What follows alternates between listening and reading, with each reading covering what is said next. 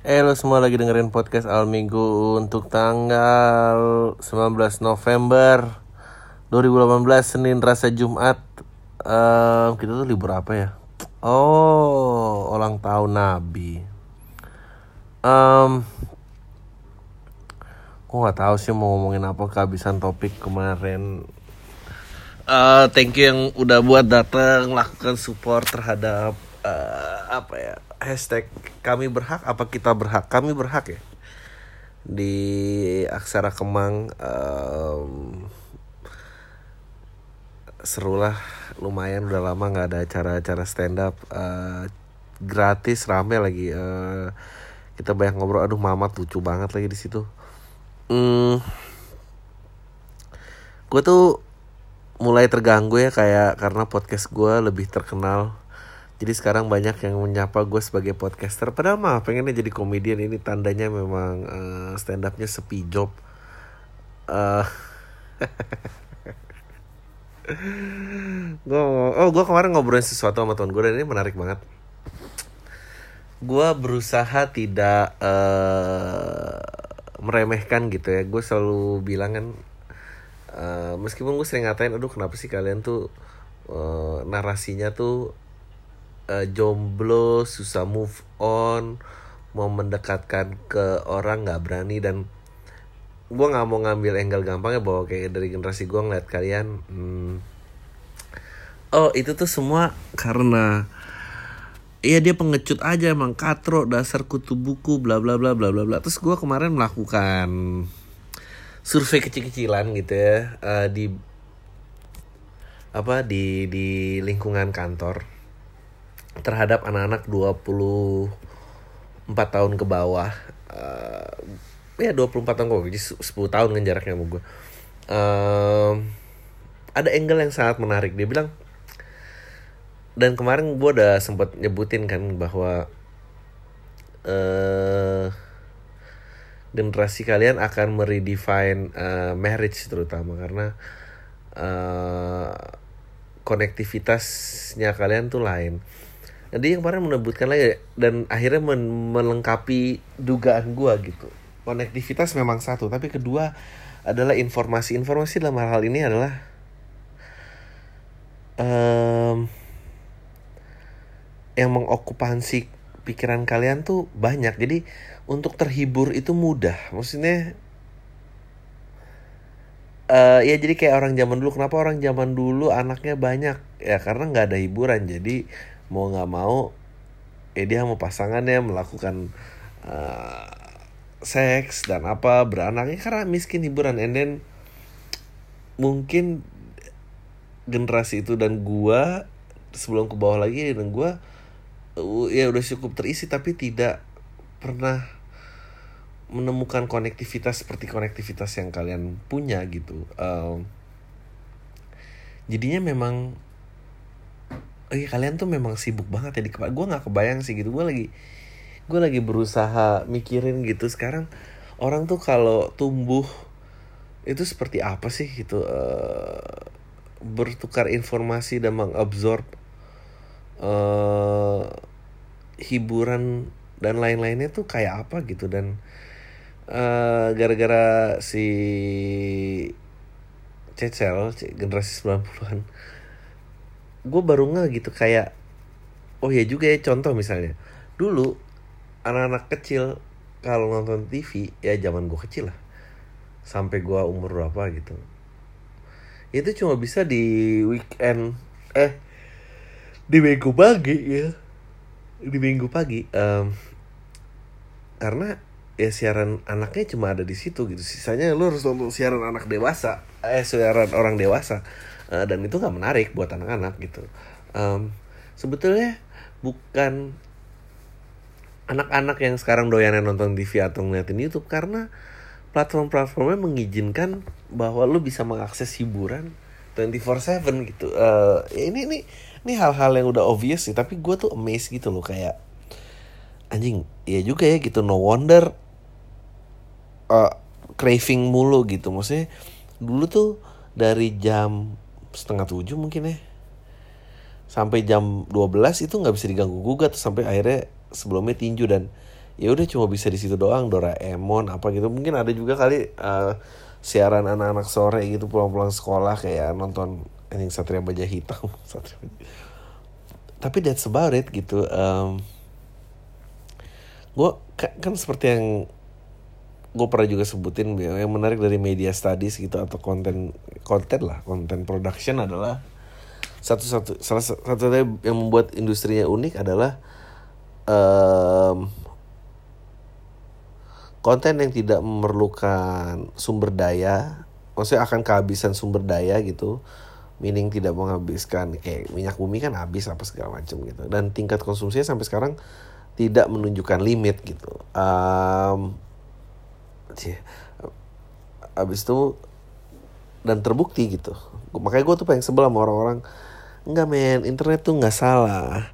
Yang salah tuh kita karena nggak bisa membatasinya gimana caranya membatasi? Gimana caranya orang itu platformnya dibuat seperti itu? Kok sekuat apa sih lu menahan keinginan diri lo yang haus akan informasi? Nggak kuat pasti. Pasti lo akan akan gali gitu. Lo akan gali lo akan um, konsum konsum. Kayak misalnya contohnya podcast ini. Podcast ini kan sampah sebetulnya. Tapi kan menemukan ceruknya dirayakan oleh orang. Uh, gue nggak tau gue tuh kadang suka berusaha mikir gue kayak harus melakukan sesuatu hal yang bertanggung jawab dengan ini. Tapi gue kayaknya ya kalau nggak dikasih ini ya bablas aja gitu orang-orang. Sekarang terinspirasi jadi podcaster. Ngapain coba nggak ada yang ditawarin. Lucu kagak garing uh, iya memang. Dan gue kemarin membahas ini gitu sama temen gue kayak lucu banget gitu. Dan akhirnya karena uh, kar jadi setiap lu mencerna informasi atau lu terhibur uh, lu tuh happy dan contentment itu akhirnya uh, membuat lu enggan berpasangan dan itu ada hubungannya ternyata. Gue kaget jadi kita membandingkan gitu. Ada teman gue cerita lo umur berapa baru pacaran? Terus dia nyebut umur berapa baru pacaran. Terus temen gue bilang kalau umur segitu gue udah diuber orang tua orang gara-gara kegap di kamar perempuan dan diuber uber maksudnya um, ya adrenal maksudnya uh, endorfin endorfinnya hanya terletak di pokoknya dulu ya gue bagi orang-orang tuh tergantung uh, remedinya apa gitu. Jadi uh, endorfinnya dia dapat dari mana? Either drugs alkohol atau perempuan. Dan tergantung uh, encounter pertama sama siapa ya. Kalau dia perempuan dia doyannya pasti akan in relationship in relationship. Dulu tuh banyak orang-orang yang kayak kalau nggak punya pacar tuh kayak ya udah kayak mau mati aja gitu. Aduh kok nggak punya pacar ya? Ini ini dan baru bisa function kalau punya pacar. Mungkin mungkin orang itu kalau di generasi YouTube dan internet itu orang itu nggak kayak gitu. Mungkin aja dia bisa survive nggak pakai pacar. Uh, tidak menjadi info maksudnya uh, tidak menjadi prioritas terus um, kasihan ya kalian itu. Gue nggak tahu sih kasihan apa tapi ya tidak menjadi prioritas tidak menjadi uh, ya acuan gitu. Terus ya udah hidup kayak gini tuh nggak apa-apa karena konektivitas lu banyak lu selalu mengkonsum konten setiap hari. Jadi ya bibir nggak dicium ya udah lah ya. bibir dipakai buat ngecap doang. Uh, ya sekalinya apa menjalani relationship uh, kalau putus galau apa gitu. Ya semua orang juga galau tapi tahu ya. Um, aduh kasihan juga ya uh, bibir cuma buat ketemu cangkir.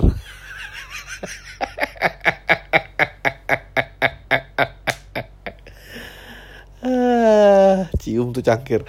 Um, gue gue miss banget sih obrolan uh, itu gitu. Um, I'm not, I'm not saying dulu orang cuma kategori itu or, tapi yang lebih bahagianya adalah orang tidak didefine lagi dengan stereotip gitu.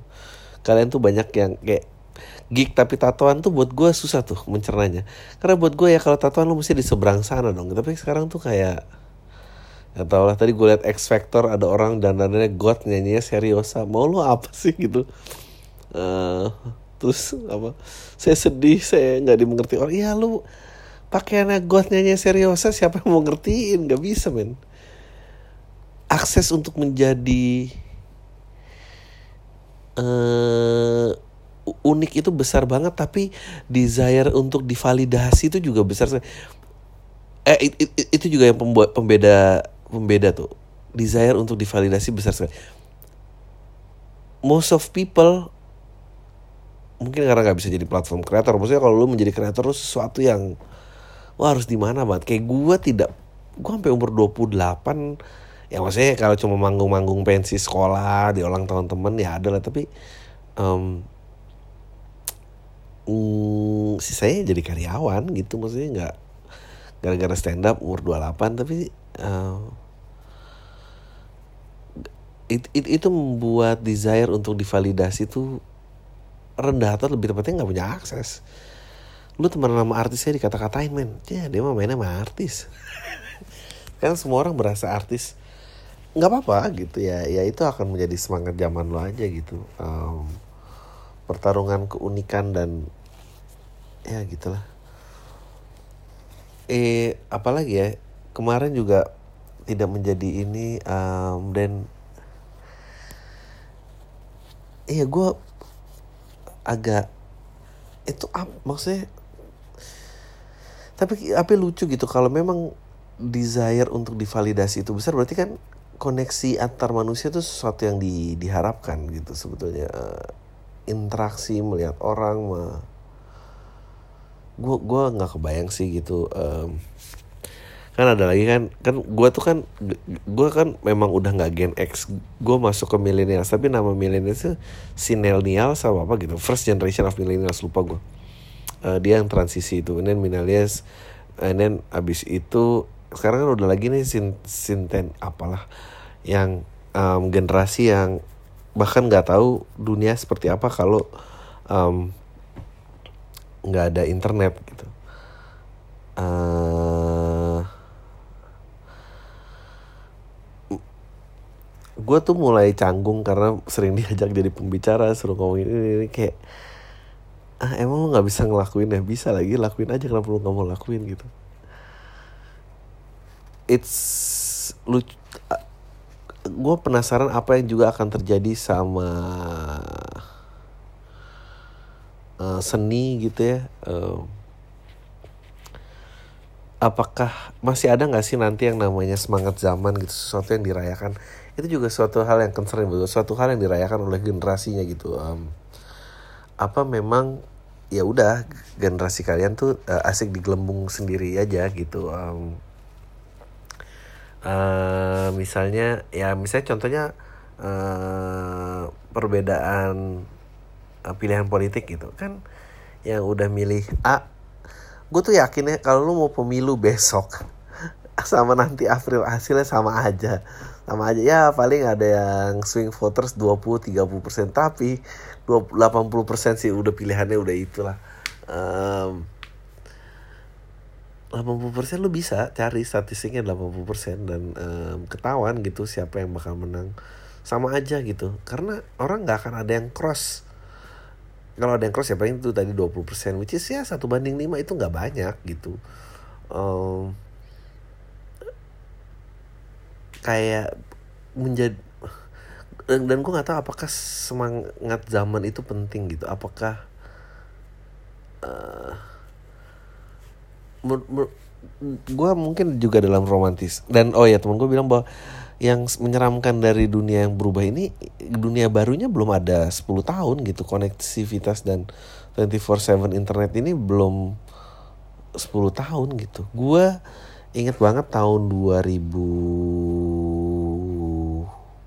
pokoknya gue mulai bisa chatting di handphone gitu ya pakai GPRS gitu pakai Yahoo Messenger. Sekitar tahun 2000 pokoknya 2002 gue lulus SMA baru punya email aja. Internet bukan buah kebutuhan ya paling dial up dial up apalah gitu gitu um, 2000 berapa ya gue 2005 tuh kalau nggak salah baru bisa WM WM ini 2008 BlackBerry lah habis itu baru on tuh semua uh, 3G 4G apa segala macam uh, dan dulu tuh di email tuh annoying banget. Maksudnya di email tuh kayak bener-bener punya waktu untuk ngebaca. Sekarang tuh kayak ya udah masuk aja email apalah nih nggak tahu udah jadi kotak sampah aja gitu uh, kaitannya sama ya Dimas kemarin ngomongin uh, romantisme yang berakhir dan segala macam. Gue tadi mau ngomongin apa sih gue kok sesat-sesat. Oh, um, iya bagaimana caranya mendobrak dan um, informasinya tersedia tapi lo nggak dicekokin gitu dan um, up, sebetulnya capability of makanya orang bilang kan uh, demokrasi atau option tuh is just an illusion gitu. Karena um, bagaimana caranya lo keluar dari grid-grid sistem yang udah dibuat gitu dan uh, benar-benar mengeksplor uh, apa yang benar-benar lo butuhkan. Bukan yang lo mau ya. Maksudnya kalau di pembuatan karakter tuh ada wants ada needs. Ada yang karakter mau ada yang karakter butuhkan. Karakter akan kejar yang dia mau sampai akhirnya dia mendapatkan dan dia akhirnya sadar bahwa bukan itu yang dia butuhkan gitu. Um, uh,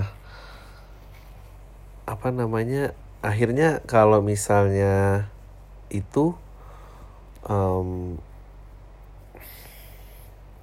eksplorasi itu ada di mana dan apakah lo akan trap?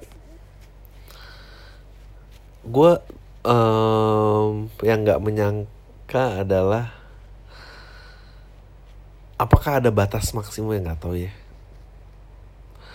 lo harus nonton sih kayak dokumenter-dokumenter uh, porn industri gitu uh, dan gimana mereka uh, nge-cycle talent-talentnya dan yang ya karena di bisnis konten bisnis media tuh tidak ada limitnya gitu dan jadi consumptionnya akan terus terus terus meningkat dan um, um, ya udah gitu anjing. Ah ya kalau lu nonton nonton gitu mm, serem sih kayak 18 sampai paling ya 24 lah gitu. Habis itu udah nggak tahu jadi apa. Hmm, gue tuh cuma nggak kebayang kadang-kadang kebisingan seperti apa gitu yang ada di kepala seorang uh, milenial saya kelahiran 90-an ke atas lah gitu. Uh, um, apakah sebuah perjalanan tuh masih perlu dilakukan gitu. Perjalanan berpindah tempat ya karena informasinya bisa lo ambil. Orang selalu bilang oh, tapi kan experience-nya berbeda kalau di jalan di jalan tapi kalau misalnya kita sampai di era di mana experience itu experience fisik itu bisa diambil kita ngapain ya gitu kita ngapain um, apakah semuanya harus memenuhi apa yang kita inginkan gitu? Ya. pertanyaannya apakah yang kita inginkan itu adalah yang kita butuhkan? Mantap nggak gue? So, so filosofis. Um, meskipun ya makanya abis itu ah ya gue ingat gue mau ngomong apa. Ap, apa itu yang nanti menjadi suara semangat zaman kalian gitu. Uh, mm, tapi bagaimana caranya menemukan yang lo butuhkan gitu? Kalau semua yang lo inginkan itu memberikan lo kesenangan gitu. Uh, generasi-generasi sebelumnya punya itu. Dan gua rasa itu akan selalu ada. Karena kayak misalnya katakanlah dari baby boomers gitu ya. Sebelum baby boomers uh, semangat zamannya adalah eh, ada sebuah faham yang katanya merupakan kejahatan dunia dan dan dan dan itu harus dimusnahkan gitu. Setelah dimusnahkan baby boomer semangatnya semangat membangun infrastruktur bekerja berkeluarga mem mem membuat kerajaan-kerajaan kecil. Ya meskipun akhirnya juga banyak salahnya tapi punya semangat zaman. And then 60-an uh, perang dingin dan habis itu uh, Vietnam apa segala macam uh, ada yang menentang perangan mulailah keluar um, and then um, Abis itu ya kalau ngikutin Amerika ya 80-an, elektro, apa 90-an. 90-an actually menurut gua eh Nirvana tuh menurut gua eh, yang mengawali pergerakan semua gig-gigan ini sampai sekarang bahwa suara hat lu bukan part of the cool guy dan apa dan akhirnya lu punya tempat. Abis itu nggak tahu mau ngapain gitu. Sembilan mungkin 80-an tuh juga udah mulai sih work hard party hard gitu 90-an dan, dan. Gue penasaran semangat zamannya apa gitu. Bob Geldof mulai eh apa yang Eight for Africa itu gue nont gara-gara nonton Queen lagi Em, nggak tahu ya apakah sem- semoga generasi kalian ya karena sebetulnya mulai banyak sih gue ketemu orang-orang yang gue memutuskan untuk menjadi vegan untuk melawan global warming eh pengen punya impact to the world gitu Em, apa eh membuat dunia lebih baik menentang a- apa yang udah generasi sebelumnya buat gitu, gitu. tapi tapi kayaknya itu dua kubu yang jomplang gitu. Dua kubu yang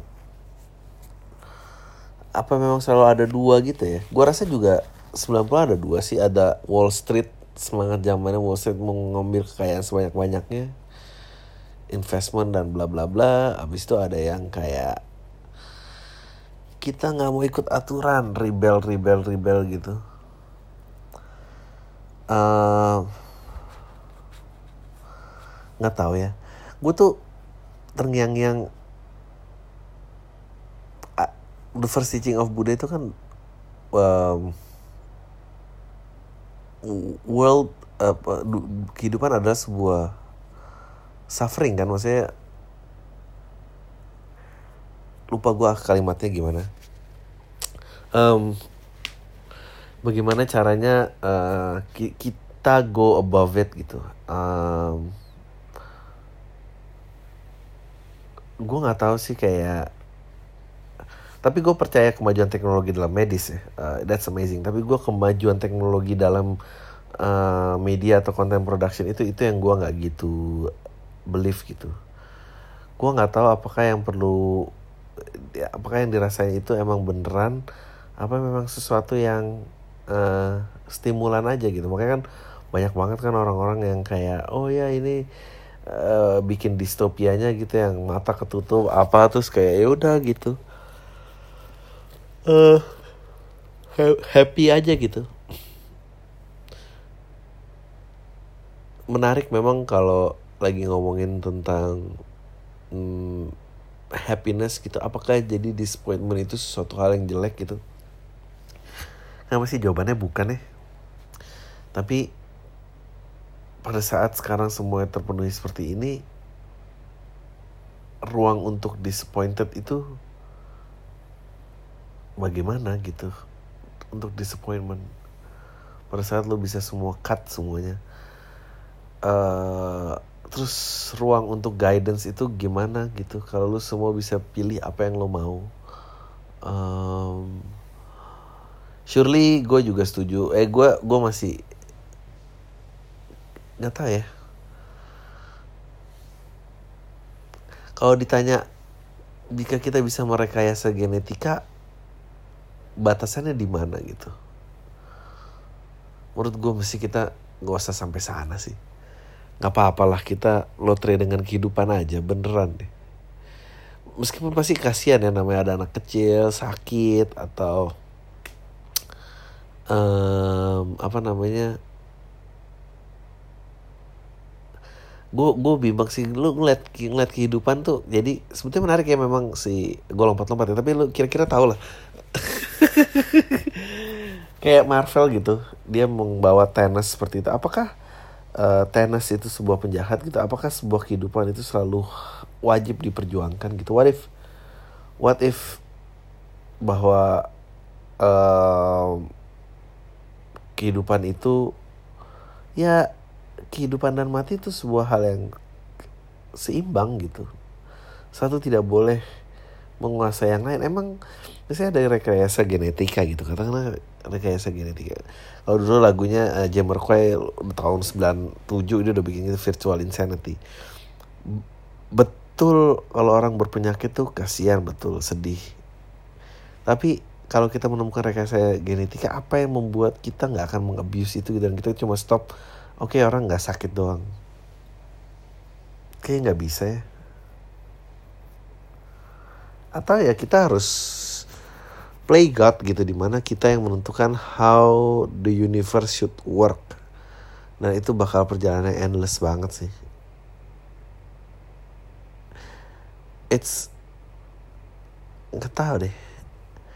Itu tuh beban-beban generasi ke depan menurut gue uh,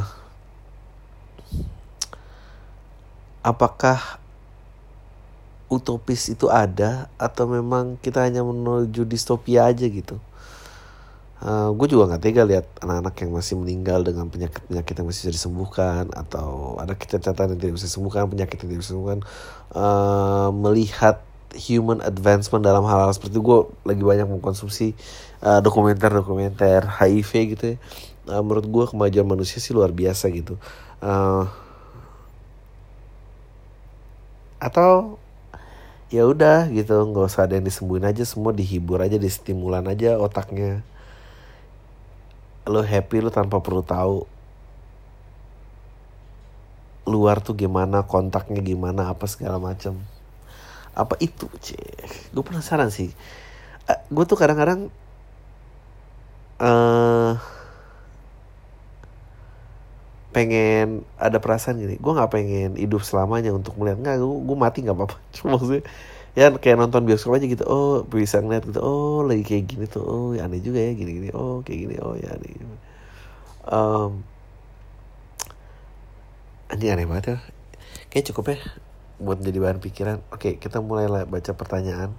Sorry ya gue banyak banget ya pertanyaan-pertanyaan yang kelewatan tapi gue coba selesai. Anjing lah setan banyak banget. Na na na na na na na oke Bang lo ngikutin perkembangan kasus coki muslim di intra MLI boleh ceritain gak sih dari sudut pandang MLI Menurut lo suatu rakyat suatu saat rakyat Indonesia bakal snap nggak mau sama virus mabuk agama di negara ini? Menurut gue enggak karena ya kayak gue pernah jelasin bahwa um, dengan adanya konektivitas ya orang hanya mau berkecimpung di informasi yang mau mereka ambil gitu. As society kita move forward nggak akan nggak akan bisa gitu. Gue percaya ada titik yang kita tuju kita harus berjalan sebagai manusia gitu. Bahwa kan nilai-nilai udah disepakati gitu. Rasisme tidak boleh, diskriminasi tidak boleh. Uh, tapi kalau misalnya sekarang ruang media seperti ini mau gimana gitu uh, kemarin aja keluar coki muslim yang menghasilkan 22 ribu tweet hashtag golongan kami satu juta lebih view YouTube 40 ribu komen YouTube dan puluhan ribu komen di Instagram gue rasa kasus coki dibatas we had enough orang Indonesia. Uh, enggak sih masih jauh main batasnya. Masih yang lebih banyak pengen mereka nggak ada kayaknya. Semoga aja nggak berakhir di komen sosmed tapi di tindakan dunia atau tindakan yang ampuh yang bisa dilakukan untuk menghentikan film Ya itu menurut gue itu yang susah dilawan. Um, dari ML-nya sendiri ya nggak ada. Kita pengamanan aja maksudnya. Nggak um, perlu um, untuk memprovokasi. Tapi ya sulit lah Oke, okay. halo bang, menurut lo kemampuan public speaking itu sebenarnya perlu nggak sih dikuasai seorang apa emang bakat dari orang sendiri? Karena gue sendiri orangnya kurang pede buat bicara di hadapan orang, walaupun itu kawan sendiri. Seperti kayak lagi rapat organisasi, sebenarnya ada yang pengen banget diutarain, juga pas lagi rapat cuma susahnya banget buat nyusun kata-kata sampai cuma intinya aja yang disampaikan dan gak bisa ngejabarin detail bla bla bla soalnya kayak beda gitu kalau orang ngejelasin kok dia bisa ngomong sepanjang itu uh, disiapin ngalir spontan atau emang secara cara sama kita mengkontrol mata itu gimana ya bang di hadapan orang. Sekian pertanyaan gue terima kasih. Uh, public speaking menurut gue yang paling penting adalah lo punya yang ingin disampaikan daripada lo punya hasrat berbicara. Gue udah ketemu banyak banget orang yang punya gede hasil bisanya tapi nggak punya apa yang disampaikan. Jadi lo harus punya dulu itu uh, susun aja pakai bullet point apa yang lo pengen sampaikan. Uh, kontak mata dan apa segala macam itu sih nanti pengalaman ya. Dan lu coba aja tes gitu pada saat lu tahu poin-poin yang ingin lu sampaikan lu tatap aja matanya. Nggak ada kejadian apa apa kalau itu cuma fear yang berbicara. Oke. Okay. uh, oh ini ada ada yang menawarkan jasa untuk editing terus saya kontak. Terima kasih gue cuma mau curhat aja. Mengeluarkan keresahan gue asli gue nggak sabar banget pemilu 2019 selesai. Kayak ngerasain capek banget lihat kedua kubu saling nyerang. Terlebih lagi gue berada di antara kedua kubu di mana suami gue adalah keponakan yang agak jauh dari salah satu sebut saja calon T. Sedangkan gue dulu ya ada pendukungan calon lainnya yang sebut calon K. Dan belum tahu 2019 suara gue akan ke mana sampai mempertimbangkan untuk golput. Dulu pas pacaran akhirnya ketahuan kalau dia adalah keponakan jauh dari calon T gue sempat mau mutusin dia karena gue malas ke bawah politik sampai akhirnya nyokap nya dia ngajak gua ngomong yakinin kalau kita nggak ada hubungan pengaruh walaupun mereka ada hubungan keluarga sampai bawa-bawa calon T jadi presiden juga. Kalau kita akan sama aja nggak kecipratan apa-apa karena buta dan juga akan cinta.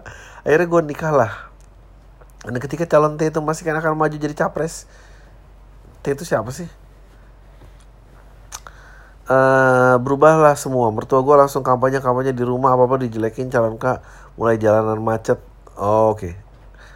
Ada, ada, ada, ada, Grup suami gue ada empat mulai dari keluarga inti, keluarga besar sepupu, dua isinya jelek-jelekin calon kak. Grup keluarga besar gue isinya jelekin tahun teh. Gue sih udah live di invite lagi. Gue mute tapi kadang-kadang lihat chat beratus-ratus gatal juga gue buka. Soalnya gue diberikan kesabaran ya bang sampai penyelesaian ini gue stres bayangin Natal mau tahun baru. Memang kumpul keluarga pasti terjebak pembicaraan politik. Malah gue suka kontrol muka ya kalau bete udah kelihatan banget. Udah itu curhatan gue sehat selalu bang dan istri salam kolonta ya mau gitu ya nasi mau gimana dong? Uh, eh, gue mau tanya kenapa lu mas mau tanya lu masih dalam MLI atau udah keluar kalau masih di MLI kenapa nggak ikutan buat konten? Uh, sibuk. Sama ya ada sih yang dibuat tapi nggak tahu tayang apa nggak. Terus gimana tanggapan lu? Apa yang lakuin Coki buat buat keluar dari entertainment itu berlebihan nggak? Ya nggak berlebihan orang urusannya keamanan. Nah, mereka berdua itu sangat berpengaruh terhadap meleknya orang-orang terhadap dark jokes sekarang. Walaupun sebenarnya udah ada yang dark jokes tapi nggak berlebihan ya. Soalnya nyawa orang kok. Mau nanya dong seandainya lu jadi tim campaign paslon 2019 bakal ngapain biar menang? Segitu aja bang. Ditunggu stand up show gitu ya menurut gua yang dilakukan oleh lo mau tahu? Yang dilakukan oleh paslon nomor 2 menurut gue itu uh, mereka niat menang tuh. Karena apa pun dihajar. Udah uh, dan gue rasa kalau gue menjadi apa ya?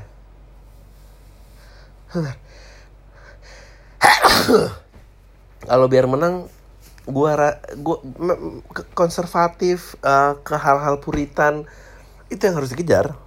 Kalau kalau tanya biar menang apa dan dan dan itu dilakuin juga gitu oleh uh, paslon satu. Meskipun gimana caranya nggak mengkhianati apa yang udah di setup apa tapi masih ada lah permainan permainannya dia nggak berani segitu kontrasnya juga. Which is bener. Menyalahi prinsip tapi bener dua-duanya menurut gue on the right track untuk menang udah bener uh, mau share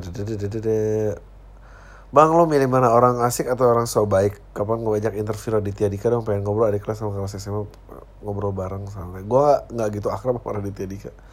Gue lebih pilih orang so nggak tahu sih nggak ada yang gue pilih so baik kali. Uh, pengen minta vote Oke, aduh, yang minta feedback soal podcast ngapain sih lu demen banget pakai feedback? Oke. Uh, saya dengar Bang Adri nyebut dia juara backgroundnya kuli bangunan dia juara dua kemarin di Suca Indosiar. Saya langsung teringat dengan Kang Didi. Betul Kang Didi.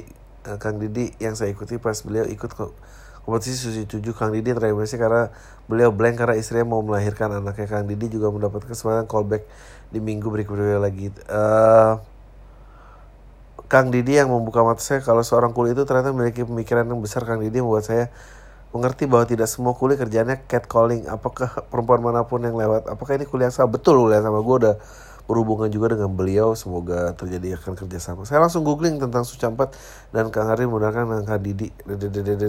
Saya bukan, saya senang Kang Didi bisa jadi juara Suca walaupun bukan juara satu. Saya rasa itu cukup membuat hidup Kang Didi dan keluarga lebih baik. Dan saya berharap di kehidupan Kang Didi dan keluarga bukan malah dimanfaatkan stasiun TV untuk mengeruk berbagai keuntungan dengan mengeksploitasi seorang kuli. Dalam hubungan sosial, apakah kita perlu pris saya perisai dalam, dalam lingkaran sosial terdekat kita? Ya perlu lah, gue sih nggak suka orang tuh pada tempat-tempatnya aja sih, nggak boleh ngabur semua. Menurut jadi menurut saya film Star Is Born itu membuat suami Lady Gaga mati bunuh diri dan adalah si manajernya. Karena sebelumnya gantung diri sempat bertemu sama manajernya Lady Gaga. Ya iya itu namanya yang ngasih push. Saya bukan diri gitu. Saya dia nawarin oleh biar si manajer bilang bahwa dia bukanlah teman saya itu. Di manajer ngomong bahwa ia harus nggak harus mengganggu karir Lady Gaga setelah itu insiden penerima piala Grammy itu. Saat itulah ia mulai menyalahkan diri sendiri dalam hati dan tiduran di kasur sehingga malam hari dia harus menonton istri tampil konser tidak datang dan melakukan itu di garasinya. Ini mirip banget bang sama kejadian di film uh, Three Idiot India di mana prototipe karya dibuang dan saat itulah sama si dosen nyatakan tidak lulus. Dan lewat beberapa percakapan dosen menyetir pada itu yang membuat dia down dan bunuh diri. Uh, di saat pemakaman dan hujan si salah satu dari Three Idiot mendekati dosen sambil berbisik bahwa dialah pelakunya. Pertanyaan bang, apakah mungkin kita bisa membunuh orang lain tanpa kita kita tahu bahwa lewat perkataan di mana dan itu bisa dibuktikan orang dari diri down dan buat keputusan dia harus bunuh diri. Ah, uh, ya nggak. Kalau tanya bisa ya bisa, tapi apakah bisa dibuktikan? Nggak bisa dibuktikan. Bisa memang menyakiti orang sampai mau dia mau bunuh diri itu dia bisa. Tapi apakah dikategorikan membunuh ya nggak bisa. Dan, apakah itu mengendalikan pikiran orang lain sehingga ia membuat dia insecure? Ya tapi kan lu nggak pernah tahu apa yang membuat orang insecure dan segala macam. Oke, okay. uh, ada yang mau ah ini mau mau apa tau ntar deh. Na na na na na na na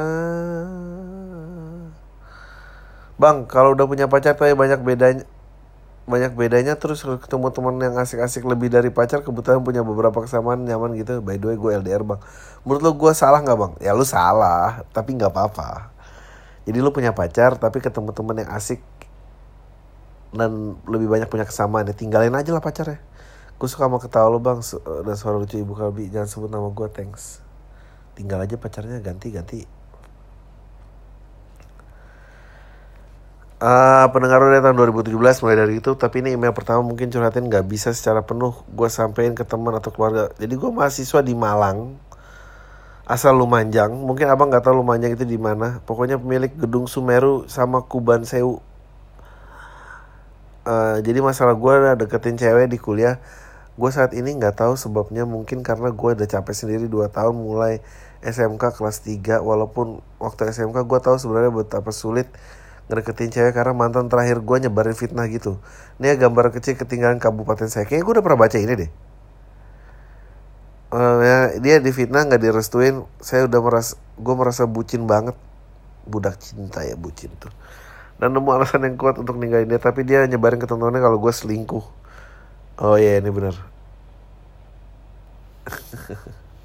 Bego.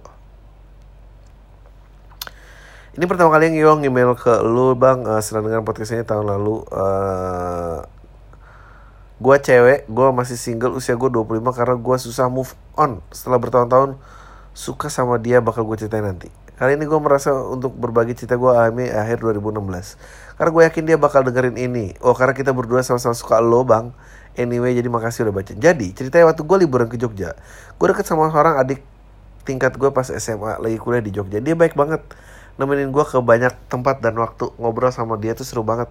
Waktu itu gue nganggap dia teman sampai akhirnya pas gue pergi gue mulai sering kangen dia dan sering banget kita teleponan. Pas gue balik lagi liburan ke Jogja sebulan setelah itu gue mutusin untuk ketemu dia. Tapi gue ragu soalnya dia soalnya gue sempat nggak bisa datang di wisudaan dia gue nggak enak gitu tapi dia juga tahu gue nggak bisa datang karena om gue meninggal.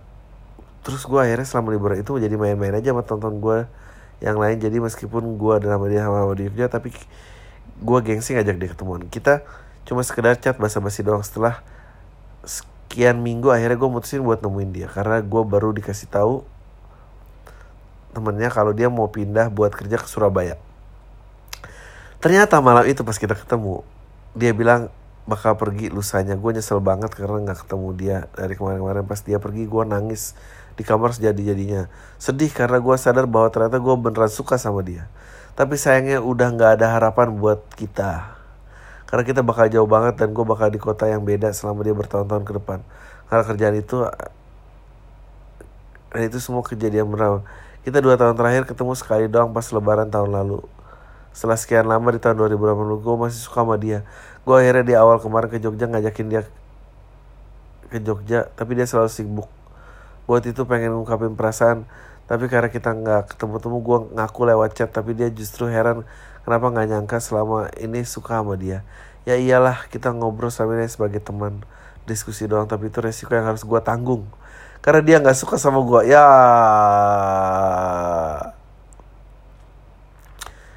Dia meski nggak suka tapi ngejaga perasaan gue untuk tetap nelpon buat tenangin gue pasca pengakuan itu. Well gue udah putus untuk nyerah dan pelan-pelan menjauh beberapa bulan terakhir gue sama sekali nggak ngubungin dia lagi. Gue yakin bisa ngelupain dia bahkan sudah blok all sosmed dia. Biar gue nggak stalking terutama twitter.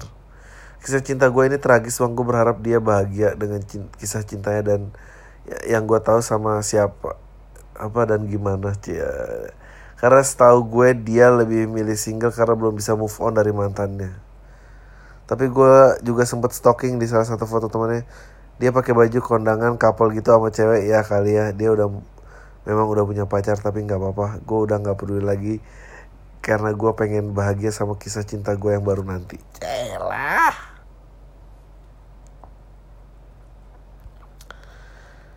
Lo kesel gak sih bang lu kesel nggak sama bang yang lu nggak kenal dia tapi dia rising standard di kerjaan di kantor. Gue kerja sebagai graphic designer di dan kantor gue kerjaan itu bikin peta pariwisata. Nah gara-gara satu orang yang rese kerjanya niat banget effortnya kerjaan peta sampai bikin standar peta yang bikin kantor gue selevel. Tapi kampretnya bang orang ini tuh udah gak kerja di sini lagi dia udah pindah ke tempat lain kerjanya sama salah satu kantor nggak ada yang punya effort segede dia bang karena dia itu udah nyeni banget. Padahal cuma buat kerjaan kantor yang kantornya sering telat bayar karyawannya bisa sebulan telat bayar gaji tapi mau standar tinggi itu kan kampret ya kesel sih gue nah itu aja bang pertanyaan gue di awal kalau abang udah baca habis ini makasih ya effort ya oke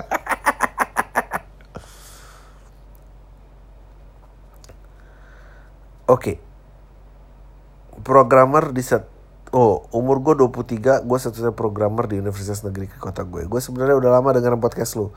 Cuma masih sering bolong-bolongnya berawal dari muter-muter SoundCloud buat nyari musik, buat up video gue di YouTube. Terus nggak tahu kenapa akun lu muncul, terus gue dengerin gue ternyata lu orangnya asik dan gue tertarik sama hal apa yang lo pikirin kayak ganti teman, ganti lingkungan atau apa pun itu.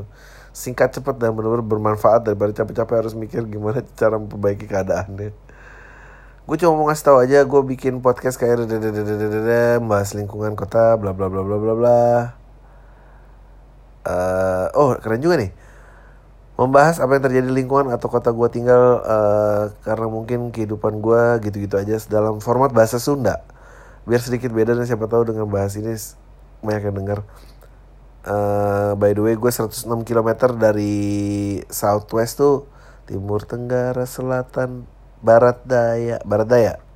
Barat Daya Bandung, orang tuanya Tasik. Malaya. Asal sering gue pengen ngelatih ngomong yang sering belepotan lagi di depan umum. Kita coba mempersibuk diri daripada gue have suicidal thoughts terus. Kalau nggak work bisa jadi gue pilih hal itu. Sukses, ya makasih. Sukses bung. Uh, anjing banyak banget nih email aduh apa sih orang tuh kalau ngirim email panjang-panjang ini na na na na na na gue cowok 24 tahun Uh, gue pertama kali dengar podcast lu gara-gara nongol suggestion di Spotify. Obrolan lu ngelantur sih tapi tai entah kenapa gue tetap denger. Jadi gini background gue keluarga Kristen yang fanatik beragama. Gue taat sama agama sampai beberapa tahun lalu. Gue mulai join grup-grup share di line. Salah satunya berdiskusi filsafat dan agnostik Indonesia. Astaga ngapain sih di situ gue mulai terbuka sama ceritanya orang yang ini jarang dan asing dengan yang biasanya gue dengar misalnya tentang kehidupan teman-teman yang agnostik, ateis, tentang istilah-istilah filsafat seperti Nietzsche, nihilisme, absurdisme, eksistensialisme, yang bikin gue akhirnya mau nggak mau mau nggak mau belajar tentang istilah itu biar bisa nimbrung di diskusi. Singkat cerita gue menggeluti filsafat lewat Google uh, dan banyak baca buku semacam Sapiens, oh, wow wow wow, wow. Sapiens, uh, Yuval Harari, God Delusion, Richard Dawkins. Ah gue gak gitu suka tapi God Delusion. History of God Karen Armstrong gue jadi belajar tentang konsep evolusi yang awalnya waktu itu gue masih fanatik selalu dinaya bilang evolusi cuma teori sampai akhirnya gue benar pelajari dan ternyata wow evolusi ternyata make sense banget gue belajar kosmologi tentang Big Bang astronomi walaupun cuma hasil gue oke okay. lambat laun pikiran gue mulai gue masuk mas masuk ke fase nihilis hidup nggak punya makna dan uh, maknanya harus lebih sendiri. Dan akhirnya gue mempertanyakan sebenarnya Tuhan ada nggak sih setelah gue 20 tahun gue hidup kayak percaya aja tapi sekarang tiba-tiba gue ragu. Misalnya tentang kenapa ada kejahatan di dunia. Padahal kalau Tuhan tahu sebelum Tuhan ciptakan manusia Tuhan seharusnya tahu manusia capable membuat kejahatan dan konsekuensinya. Dan dan ya yeah, oke okay. uh, tapi Tuhan ciptain manusia, kenapa harus neraka disiksa cukup lama biar bisa selama-lamanya? Emang dibakar nggak sakit? Kenapa Tuhan bisa setega itu? Ya ya, nihilis lah ya pokoknya. Apa ini ini terus di counter gini gini nih. Um, apa kenapa tuh padahal kita nggak bisa milih terakhir dari suku apa keluarga kita misalnya gue terakhir Islam betapa besar peluang gue masuk Kristen dengan asumsi Kristen yang benar dan bisa berakhir di surga. Sebenarnya masih banyak pertanyaan-pertanyaan lain tentang paradoks. Ada surga, neraka, dan eksistensi Tuhan. Tapi gue sadar, gue realize, gue juga nggak mungkin mungkin keyakinan akan higher divine selain diri kita yang juga bisa membawa kedamaian di dalam diri manusia. Mungkin semacam mengurangi worry atau less anxiety about life. Gue kadang kepikiran kenapa sih gue harus tahu ini. Gue udah mau balik ke masa-masa gue belum tahu udah nggak bisa kayak struggle-nya lebih berat mau nggak mau. Lu pernah nggak melewati ada di fase itu dan terus gimana lu cope dan bisa melewati fase itu? Um, pernah banget. Pernah lah. Uh, nanti ntar juga lewat kok lu umur berapa nih? Ya 24 tahun itu that's right about age. Tapi kedewasaan uh, membuat lu lebih tenang kok. Uh, lingkungan dan pasangan lo maksudnya lo akan terbawa ke tempat-tempat yang oh lo menemukan. Ada ada banyak banget small wonder of life yang akhirnya membuat lo wiser as a person. Gue juga sempat dengar YouTube nya Jordan Peterson yang konservatif berpihak sama agama tentang wisdom yang banyak dalam agama. Dan Sam Harris yang ateis rasionalis yang anti sama agama itu sama kayak ngebalance pola pikir gue. Gue sempat mengarah jadi fasis sih, jangan men, jangan jadi fasis sorry ngomongin ngatur itu ya iya nggak menarik kok. Ya tapi ntar il il pass il pass il pass. Dua delapan lah.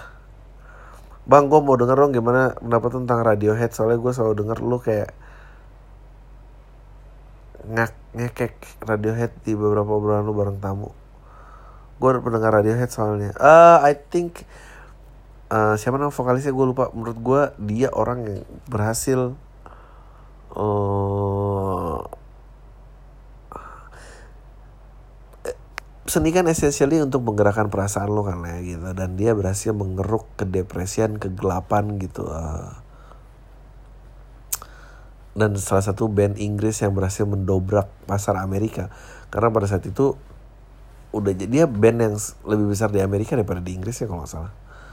Um, Tom York ya namanya. Eh bener kan? Tom York kan Radiohead. Tunggu Google ntar gue dikatain lagi uh, Radiohead vokalis um, iya gue gue gue suka banget uh, musik sederhana. Ya bener Tom York musik sederhana tuh musik rusak gitu yang seperti mereka bikin. Uh, itu pendapat gue sih. Dan dan itu influence gue banget di musik awal-awal lah. Oke, ini bukan pertama kali gue email, tapi yang pertama nggak dibaca. Ah, pasti dibaca nggak mungkin nggak. Ah, kalau mau uji soal bakal banget. Oke, gue cewek lagi merantau di Jogja 26 tahun. Aku kerja 5 tahun di bank BUMN dengan status outsourcing sebagai pelaksana biasa. Gaji pas-pasan, tadinya aku merasa nyaman-nyaman aja sebagai karyawan. Uang masih bisa makan dan jalan-jalan. Tapi akhir-akhir ini yang sering ngerasa nggak bersyukur dan tertekan sendiri. Ngeliat teman-teman bisa beli barang fancy, karirnya keren apalagi sudah berkeluarga mulai gelisah soal finansial. Nggak pede. Mungkin udah tambah berasa nambah berasa semenjak aku punya cowok yang udah hampir setahunan ini. Aku sama cowokku LDR Indo-Jerman. Waduh, dia lagi ngesein S2-nya tahun depan buat rencana jenjang lebih serius. Tapi lingkungan dia beda sama aku dan aku baru tahu setelah jalan dan diajak main ke temen keluarganya langsung minder sebenarnya aku kemarin udah nyoba cari kerjaan lain tapi belum ada yang berhasil buka usaha buka jasa bahkan MLM-an tapi dua bulan tiga bulan nggak kayak karena kerjaan kantor juga banyak menurut Mas Adri ya kalau cewek lemah di finansial dan karir nggak fancy fancy gitu ngaruh nggak ya buat cowok ah ya tergantung itu penting nggak buat pasangannya mungkin istri Adri punya tips buat ngatasin kayak gini menurut ini tipsnya dari gue ya kalau dia nggak bisa ngerayain lo, ya mungkin dia bukan cowoknya udah gitu aja. Kalau misalnya dia bisa ngerayain sisi itu dan lo dibawa ke lingkungan yang bikin lo minder, nah itu salah lo. Lo harus bisa berjuang dan dia harus bisa bantu. Itulah. Aku ngerasa nggak ada yang hal yang bisa dibanggain dari penampilan finansial karir prestasi biasa aja semua. Walaupun cowoknya nggak komplain, ya udah kalau cowoknya nggak komplain itu berarti lo yang harus bisa masalah lo minder kayak mau ngadoin aku bingung ujung-ujungnya aku kasih buku karena dia suka buku banget soalnya denger kalau udah nikah finansial bikin saya penyebab ributnya pernikahan serem banget tunggu responsnya ah ya itu lingkungan sih ya lo harus strong as a couple bang gue lihat ibu Kolbi kan sering bareng Pak Jokowi dan gue yakin ibu Kolbi 100% akan milih dia Cie, intinya dia pro pemerintah Nah, gue yakin dia selalu dengerin podcast lo yang kadang ngomongin kebijakan pemerintah dan ada beberapa isi podcastnya yang masa bodoh amat sama pemerintah. Pertanyaan gue adalah, pernah gak sih Ibu Colby kesal karena penjelasannya selalu dibantah sama suaminya? Pada secara menurut gue dia tahu lebih banyak daripada lo bang. Eh, uh, kalau sampai kesal sih enggak ya.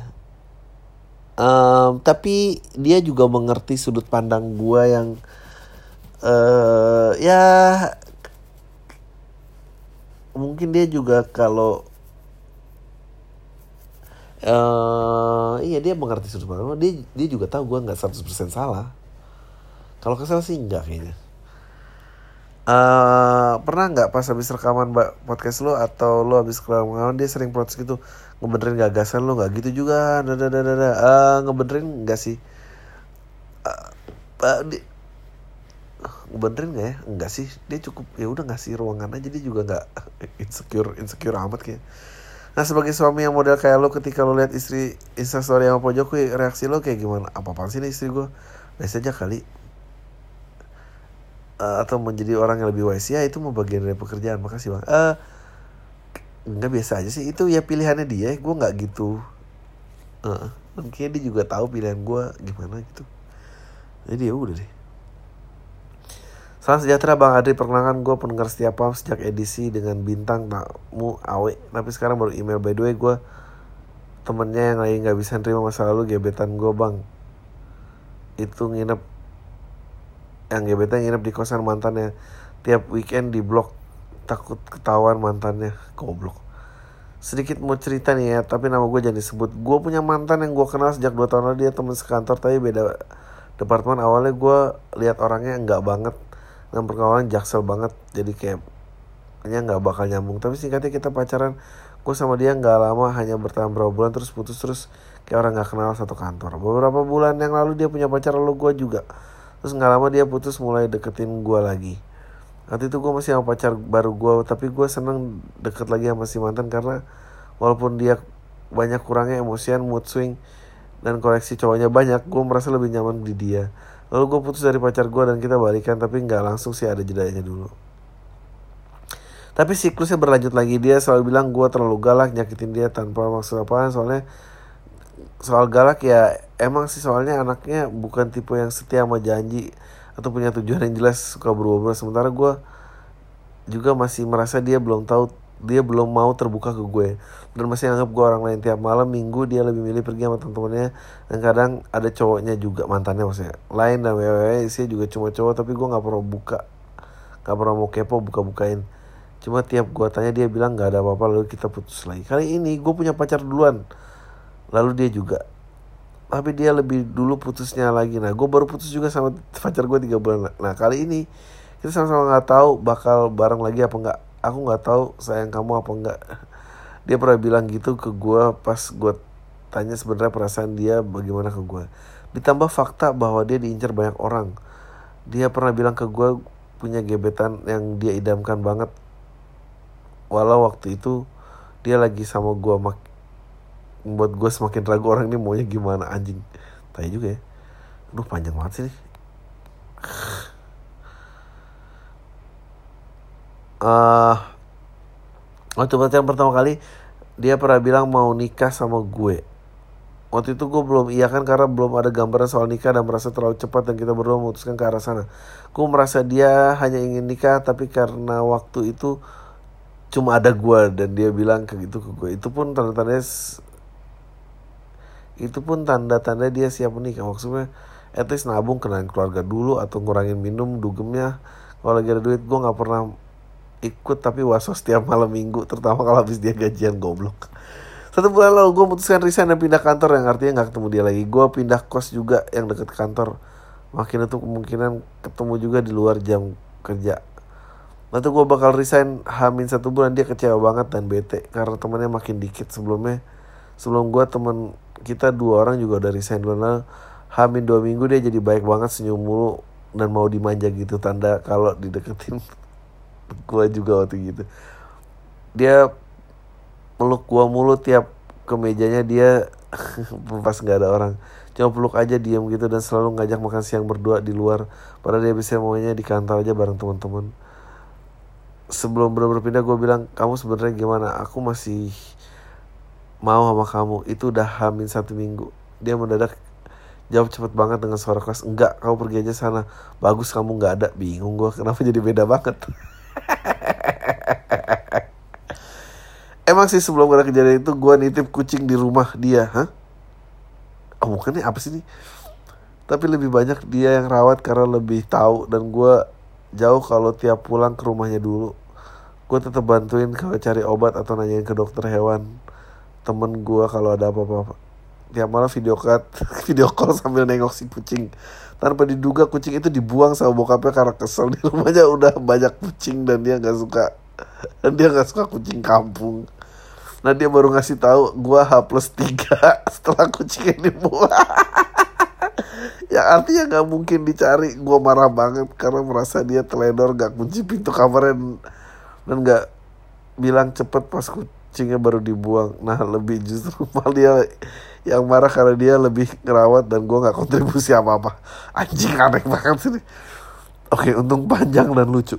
Hari terakhir gue di kantor jadi makin singkat banget dia masih marah dan nyuekin gue sesekali gue tanya dia bilang gak punya perasaan apa apa dan berharap gue cepet pergi aja mengingat apa yang terjadi berminggu-minggu semua gue gak yakin dia berharap gue pergi tapi di hari terakhir dia benar-benar ngomong di depan mata dan soal dia dia nggak sayang sama gue soal itu gue cuma halus rambutnya bilang hati-hati pulangnya dan dia bilang dan dia nggak bilang apa-apa. Ya. Sampai setelah pindah pun gue berhasil mencoba WhatsApp namun balasannya dingin pendek-pendek gitu dan kadang nggak dibalas pernah gue telepon aneh responnya baik banget nanya-nanya kerjaan baru gimana dan lain-lain cerita tentang hari-hari dia tapi besoknya dingin lagi. Gue bingung harus gimana karena gue masih mau berusaha dapetin dia balik. Oh lo mau? Ya kalau mau jangan gengsi dong. Tapi lo nggak gengsi tapi gue nggak yakin soal perasaan kayak gimana. Kalaupun harus move on gue nggak gue yakin gue bisa walaupun sulit tapi selalu gue tahu arti semua hal yang dimaksud sebelumnya. Karena saling bertolak belakang banget apa dia punya perasaan ke gue atau enggak dia punya lah perasaannya. Kucingnya jajan udah disate. Enggak nih uh, dia punya lah.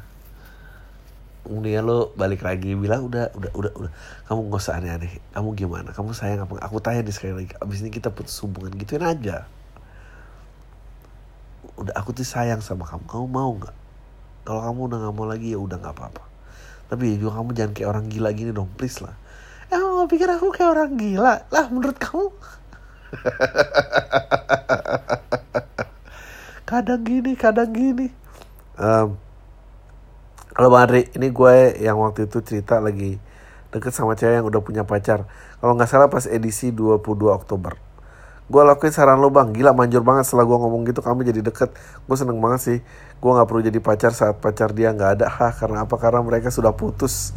Thank you banget ya bang. Sekarang tinggal maintain hubungan aja nih bang. Minimal bisa sampai nonton bar minimal sampai nonton bareng special show lo bang. Anjing. Oke. Okay. siap oke ini kayaknya bisa nih gue habisin nih. Oh nggak yang banyak ya. Seminggu terakhir aja banyak banget masya allah. Bro gue seorang suami baru awal tahun ini menikah. Gue udah menempati lingkungan baru dan istri gue di rumah yang kami cici basically gue ini orangnya mau bersosialisasi dan pada dasarnya gue bukan antisosial. Kadang gue care and realize about how to make a happy neighborhood. Tapi kadang gitu gue kadang malah malas interaksi atau keluar rumah ya gitu gitulah gue mikir small talk Nah, gue nggak guna, gue lebih nyaman di rumah internetan baca atau main game atau debat di forum sosial. Lingkungan gue ini memang lingkungan menengah lah, pabrik, pekerja-pekerja pabrik yang sangat menengah ditambah lagi segi agama gue minoritas. Apakah ini baik? Apakah ini salah? Apakah ada yang salah sama gue? Gue sadar berinteraksi dengan sosial yang baik bagi kehidupan keluarga. Gue tahu hari ini lihat ortu gue dulu, tapi ya I don't feel so good around people. Ah, gimana sih? Ya menurut gue basa-basi aja lah. Do what you need to do to survive menurut gue sih. Ya gak sih? Masih buang lah. Bang lu bisa jadi copywriter caranya gimana sih bang ambil course copywriting atau gimana uh, ada info komunitas belajar copywriting terbuka untuk umum buat belajar uh, thanks bang uh, dulu ya ada D3 diploma pilihannya at periklanan jurusan periklanan atau ambil komunikasi jurusannya periklanan. Um, kalau mau ada sekolah advertising yang terbuka tuh kalau di salah di perempatan Radal stek uh, lupa gue namanya apa? ITKP ITKP namanya. Coba tanya situ. Bang bahas soal imunisasi dong. Terus kalau lu punya bayi bakal imunisasi atau enggak? Ya imunisasi gila apa lo itu bahasan gue Bang nanya dong kenapa sih orang di luar negeri kalau sering banget mutusin divorce kalau ada masalah sama anaknya? Ah orang tua Hana di series 13 13 Reason Why. Uh, orang tua Kevin we don't we need to talk about Kevin. Orang tua May di novel Love Letters to the Dead. Hana mati bunuh diri Kevin psikopat May juga mati. Uh, dan semua orang tua dari ketiga orang tuanya di, diceritakan bercerai. Kenapa ya bang seperti itu apa yang salah sama mereka? Apakah Indonesia juga kayak gitu? Ya iyalah banyak lah. Maksudnya kan banyak banget orang yang yang pertahankan pernikahan itu kan anak. Kalau anaknya nggak ada ya alasannya menikah apa gitu. Mungkin perasaannya juga sudah habis. Kalau nggak ada anak gimana bertahan gitu gitulah. Saya amat pendengar lama dan beberapa kali email uh, soal pernikahan dan kemungkinan suatu hari bukan hal yang dianggap penting lagi oleh umat manusia. Mari sering ngata-ngatain kalau yang manja dan nggak mau mencoba seremetnya deketin cewek. Saya nggak mau jadi orang itu bang, saya mencoba ya memang sebagian gagal dan sakit. Walau akhirnya berhasil saya menemukan cewek yang ternyata saya berpikir mustahil saya dapatkan ternyata dapat. Tapi ternyata budaya Jawa menolak itu. Saya dari Kediri, Jawa Timur, budaya Jawa masih erat dan hitung-hitungan Jawa ternyata tidak mungkin kan untuk kami menikah karena dalam budaya Jawa nah satu keluarga tidak boleh ada tiga pasangan dari desa yang sama. Ha? Ibu dia menikah dengan orang dari desa saya, tante dia menikah dengan orang desa saya dan ternyata dia tidak diperbolehkan oleh hitung-hitungan Jawa. Saya sering ditolak cewek bang, sakit sih, tapi ini rasanya jauh lebih sakit. Di saat Bang Adri cerita soal bagaimana pernikahan di sesuatu tahun saya menghadapi masalah pernikahan seribu tahun di ke belakang. Mohon Bang Adri, dimohon Bang Adri tertawa akan masalah saya lebih enak kalau ditawain dan menikah sih. Bener, bener, bener. Udah bro, bawa kabur aja bro. Oke, okay sebelumnya terima kasih udah ngasih inspirasi buat bikin podcast kalau sadar. Kalau gue di Instagram ngirim link podcast di Anchor bang. Tapi berkenan kalau oke. Oh ya gue coba pengen nulis di email. Ini gue pengen nanya kenapa sih lo jarang lagi stand up bang? Ah stand up gue Jujur gue penasaran sama gaya stand up lu yang kata Bang Panji salah satu yang terbaik. Kenapa nggak bi nggak bikin special show gitu bang? Atau terus kalian ah bikin bikin tour? Itu sih. Mungkin karena lu kehidupannya di internet aja kali. Um, waktu gue menjadi ketua organisasi di salah satu kampus swasta di Jakarta, gue dan teman-teman gue organisasi saya mau ngajak rektor kampus gue untuk berdialog soal masalah kampus yang nggak selesai. Tapi salah satu ketua organisasi dari salah satu fakultas bilang kalau dia nggak mau kalau cuma sekedar berdialog dong dia maunya ada aksi demo dan gue pas dengar itu nggak setuju aja. The thing is gue merasa di kampus gue demo itu cuma jadi buat ajang keren-kerenan doang tanpa ada masalah yang diselesaikan. Bagaimana menurut lo? Ya menurut gue demo tuh emang last resort. Dialog dulu lah. Kalau nggak bisa baru demo. Dia lebih setuju kita dialog langsung sama orang yang berwenang dan kasih fakta-fakta kalau memang dia salah, wajing. Itu mau namanya demo. Uh, bang, bener prediksi Bang Adri. Mbak Indomaret dan Grab Hitch. Aneh ditolak sampai tiga kali juga. Aneh ajakin nonton sama makan. Ada aja alasannya. Ya Allah gini amat hidup. Udah ditolak Mbak Mbak Indomaret. Ditolak penumpang. Habisnya enaknya saya ditolak apa lagi ya bang. Goblok. Ya pastilah. Tapi kan lo harus belajar. Oke, mau tanya, aku pertama kali merantau terus ikut kerja bareng teman. Singkat cerita, aku suka sama mantannya. Kami kenalan jadi deket punya ketertarikan sama chemistry dan prinsipal dan technical yang mirip. Wah kayak berhubungan backstreet. Terus akhirnya ketahuan si cewek bilang ke mantannya kalau dia lebih suka sama aku. Tapi si cowok ini nggak terima. Ini memang teman makan teman ya bang. Apa memang jalan kami ambil benar? Ya nggak apa-apa lah bodoh amat. Cari aja main rezeki bisa dicari. Ganti ganti ganti ganti ganti ganti ganti. Teman ganti teman. Bawa aja pacar. Ya uh, oke. okay gue seneng sama konten lo gue merasa gue punya teman bertukar pikiran yang selevel dan sejantra gitu karena teman-teman gue kebanyakan hari-hari cuma ngebahas hal yang boring. Macam jomblo-jombloan gosip teman lagi deket sama siapa pacaran sama siapa bercerita di sosmed sifatnya sensasional. Ngeledekin netizen yang goblok-goblok. Gue tahu mereka itu goblok oke. Okay. gue baru ngikutin podcast selama minggu dan so far pretty enjoy dengerin walaupun banyak mm, mm, kalau dipikir jatuhnya lebih natural konten yang I don't mind tuh and thanks to you gue jadi terinspirasi bikin podcast di SoundCloud dan Spotify dengan konten yang mirip. Bukan berat ikutnya apalagi mau saingan. Karena gue sadar ternyata bahwa pemikiran gue selama ini jarang tersalurkan. Bagus juga untuk punya media yang tepat yang bisa useful buat semua orang. FYI gue juga minat berkonten di YouTube tapi gue masih mengalami keterbatasan skill editing video jahit scene bla bla bla bla bla bla bla bla bla. Sementara kalau podcast praktis oke. Okay.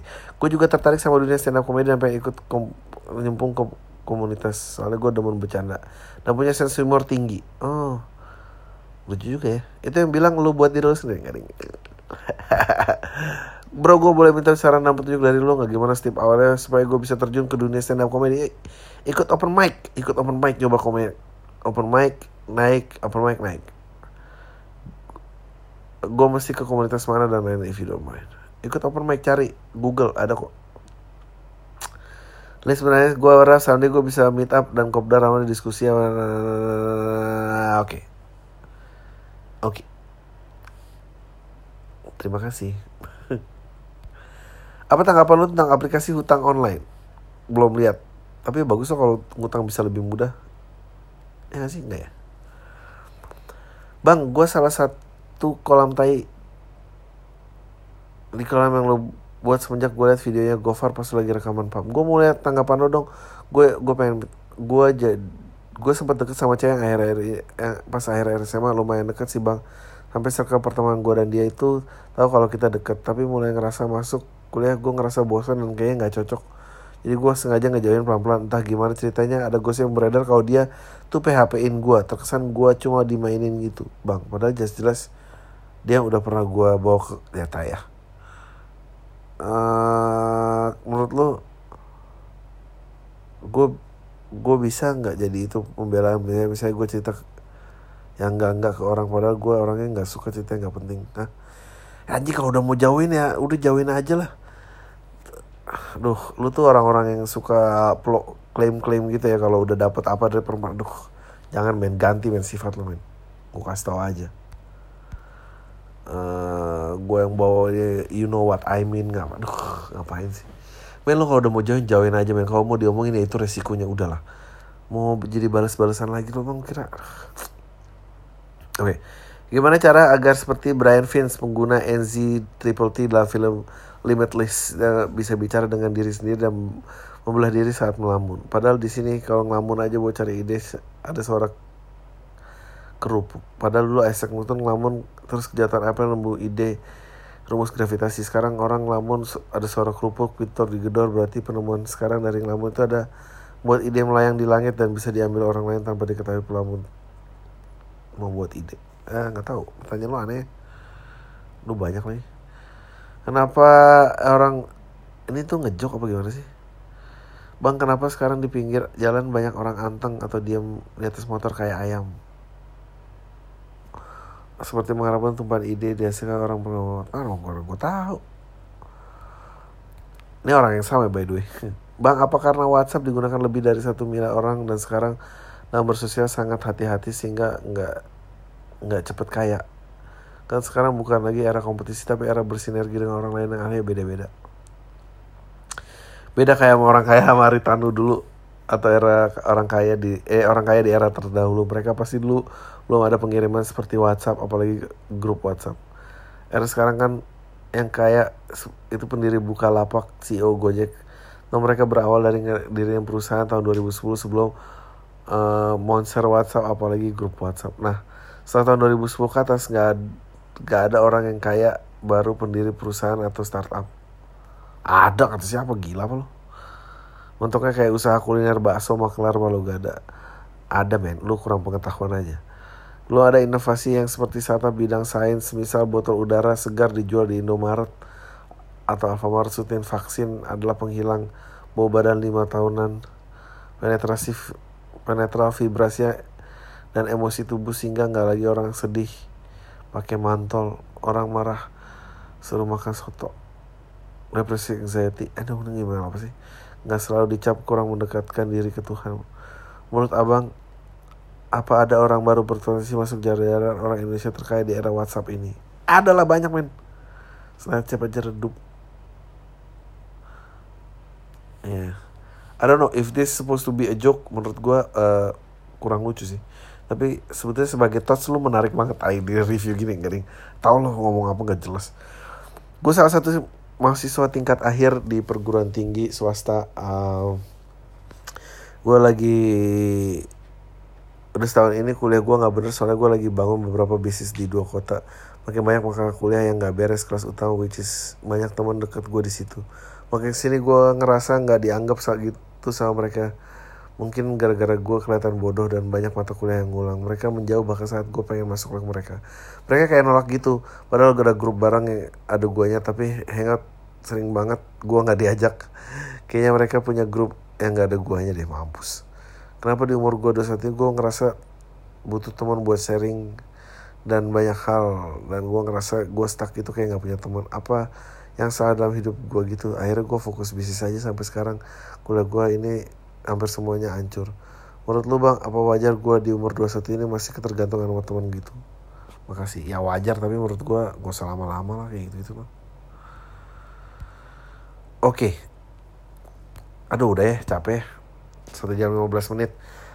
Yang sisanya ini ada berapa sih? Satu dua satu dua tiga empat lima aduh masih enam email lagi. Ah uh, udah itu aja tail semua. Deh